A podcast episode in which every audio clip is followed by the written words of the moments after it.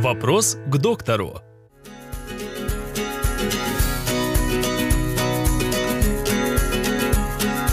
Влияет ли качество воздуха на здоровье легких? Каким образом? Организм человека дышит воздухом.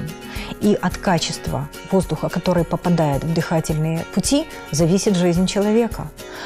Если воздух загрязнен полютантами, продуктами э, сгорания, двигателей внутреннего сгорания, выхлопными газами, продуктами э, выброса с крупных предприятий, то это очень вредит бронхолегочной системе сухой воздух или наоборот влажный воздух, зараженный грибком. Мы редко с вами, нередко с вами сталкиваемся с наличием помещений, которые инфицированы грибком.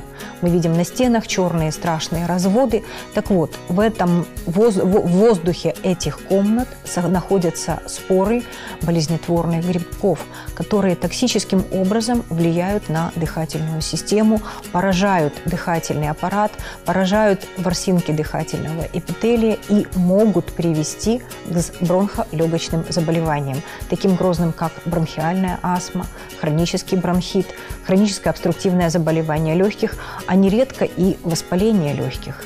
Поэтому от того, какой воздух мы с вами влия... Э, вдыхаем, зависит наша жизнь и наше здоровье.